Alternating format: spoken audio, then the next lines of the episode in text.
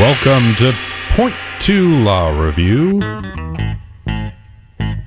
I'm John Brandt, And I am Carson Messersmith. and we're going to be talking about the Nebraska Court of Appeals opinions and Nebraska Supreme Court opinions. Oh, wait. Guess what? Tricky week. They threw us a curve. curveball. There's no Nebraska Supreme Court opinions this week. So, man, you think we'll finally be able to do the point two? Ooh, it's going to be close, but I think we can do it. You think we can do it? Okay, we're looking at the week of uh, December 27th and then December 30th of 2022. There were no uh, Nebraska Supreme Court decisions released on Sept- uh, December 30th. So we're going to start with the Court of Appeals. We got a whole seven, It looks like a whole seven. a whole Wow. seven, a whole seven cases came down that week, and uh, we're going to start right now with the first one. I- Is it Amons? You know, I think that's what I was going to go with. State v. Ammons. Uh, A M M O N S. I think that's probably Ammons. Uh, State versus Ammons. We start off on a high note. We have a published opinion and a reversal to start off. Wow. Yeah, published opinion and a reversal. This is a uh, post conviction relief case coming out of uh, Douglas County.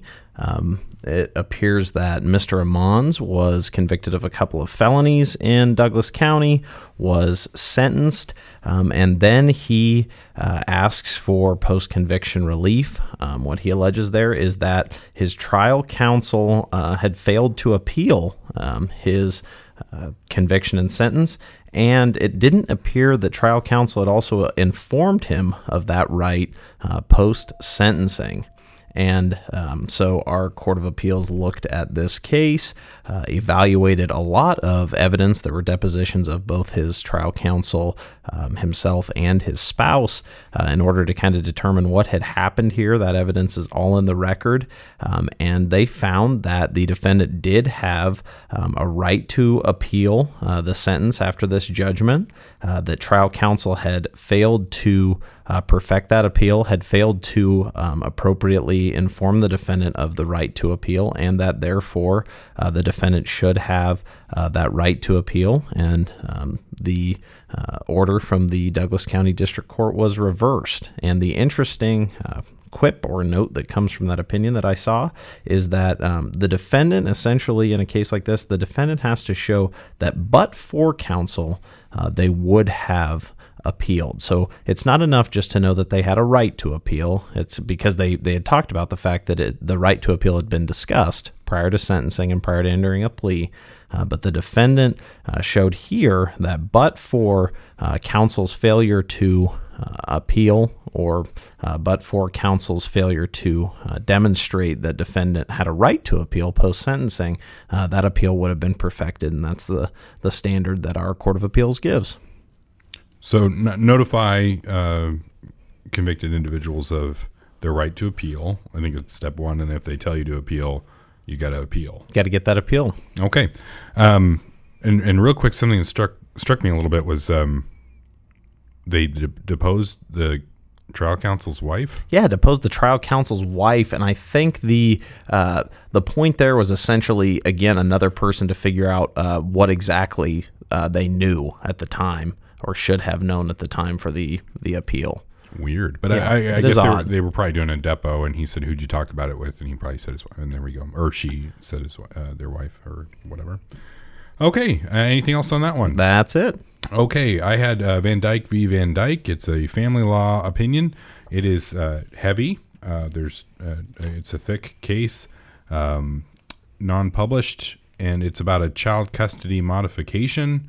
Um, there's just a ton of uh, psychiatric um, reports, uh, psychology reports, and uh, therapists involved in this case. And because of that, at, at a certain point, the uh, judge at the trial level said, "Hey, uh, just so you guys know," and I think he uh, he did this at the beginning of the case. Um, hey, just so you know, um, or excuse me, the the she Stephanie Martinez, Judge Martinez said, "Every just so you know." Um, somebody in, with involved in my family was involved with this therapist who's going to be a, uh, uh, a witness at this trial, um, and asked everybody to waive uh, that conflict that was perceived. And uh, trial counsel did, and then they got subsequent trial counsels, at least the way I read it. And the subsequent trial counsel said, hey, um, maybe we don't want to waive that. And then ultimately they said, my client's already spent five days in trial and $50,000. We don't want to do this again with another judge. Um, so we went, we'll go forward. And then on appeal, decides uh, after uh, things didn't go the way the litigant wanted to at the trial court level, on appeal, they say, well, the judge should have recused. And the issue there is whether that waiver, whether it's like an automatic recusal on the part of the trial judge or whether it's a waiverable recusal where the litigants can waive that. Um, the dist- uh, the uh, Court of Appeals ultimately found and held that the um, conflict or perceived conflict was waiverable, and then the litigants waived that on the record by doing that. The other, it was very fact heavy, as you can imagine, regarding the best interests of the children.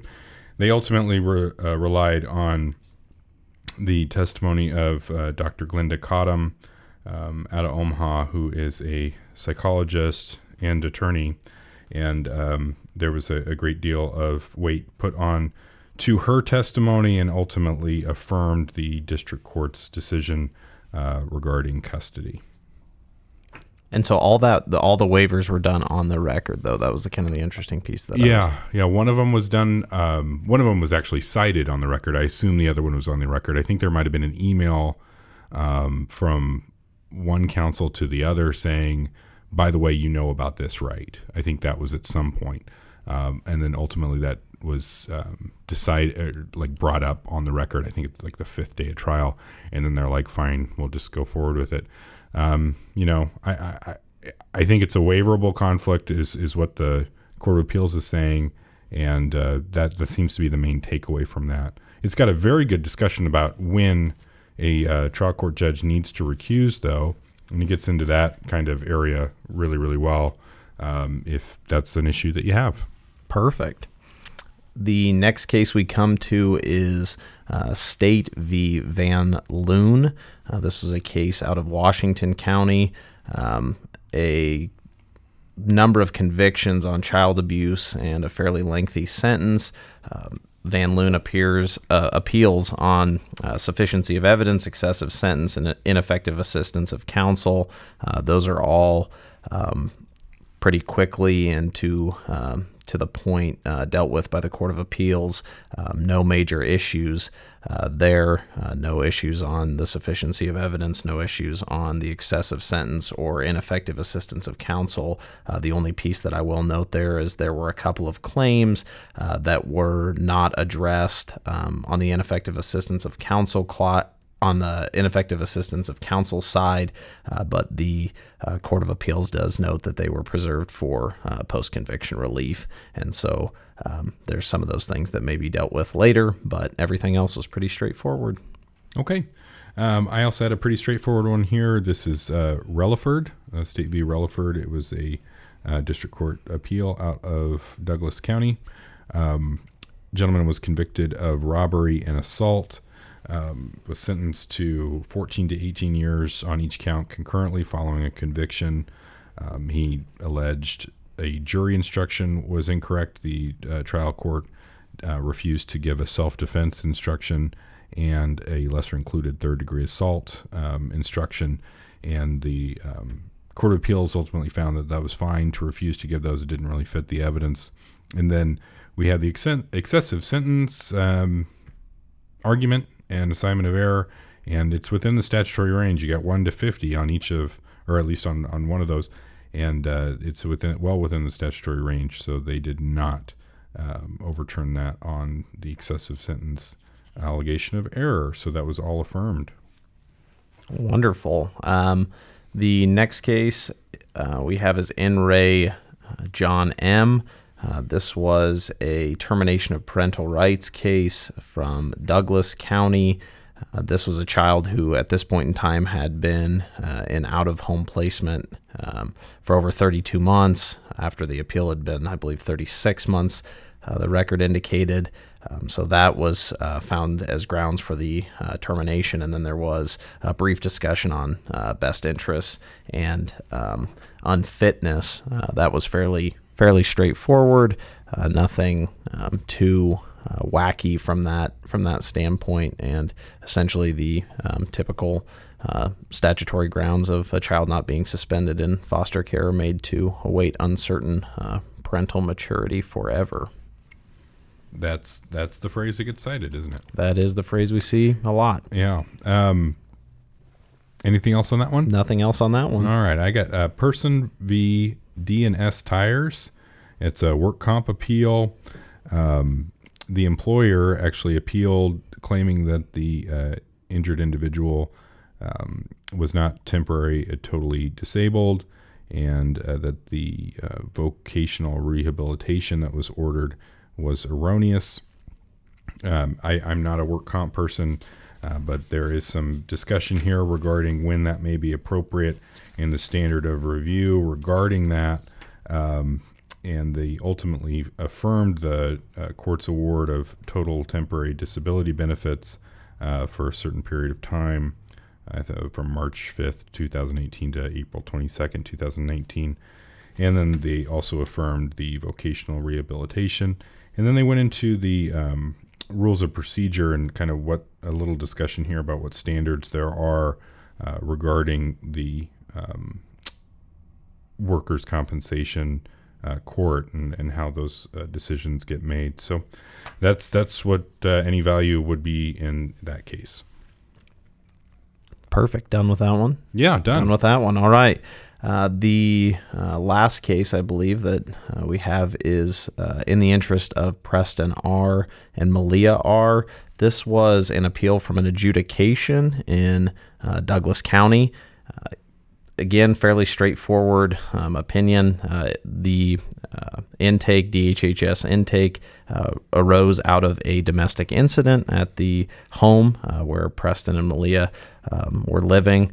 Uh, their parents had a domestic incident. Interestingly enough, and kind of the basis for this appeal was that the children weren't harmed at all during this uh, domestic incident. Uh, but the Court of Appeals uh, goes on to say that we don't need uh, actual harm. We don't have to show that you know the children um, sustain any physical harm.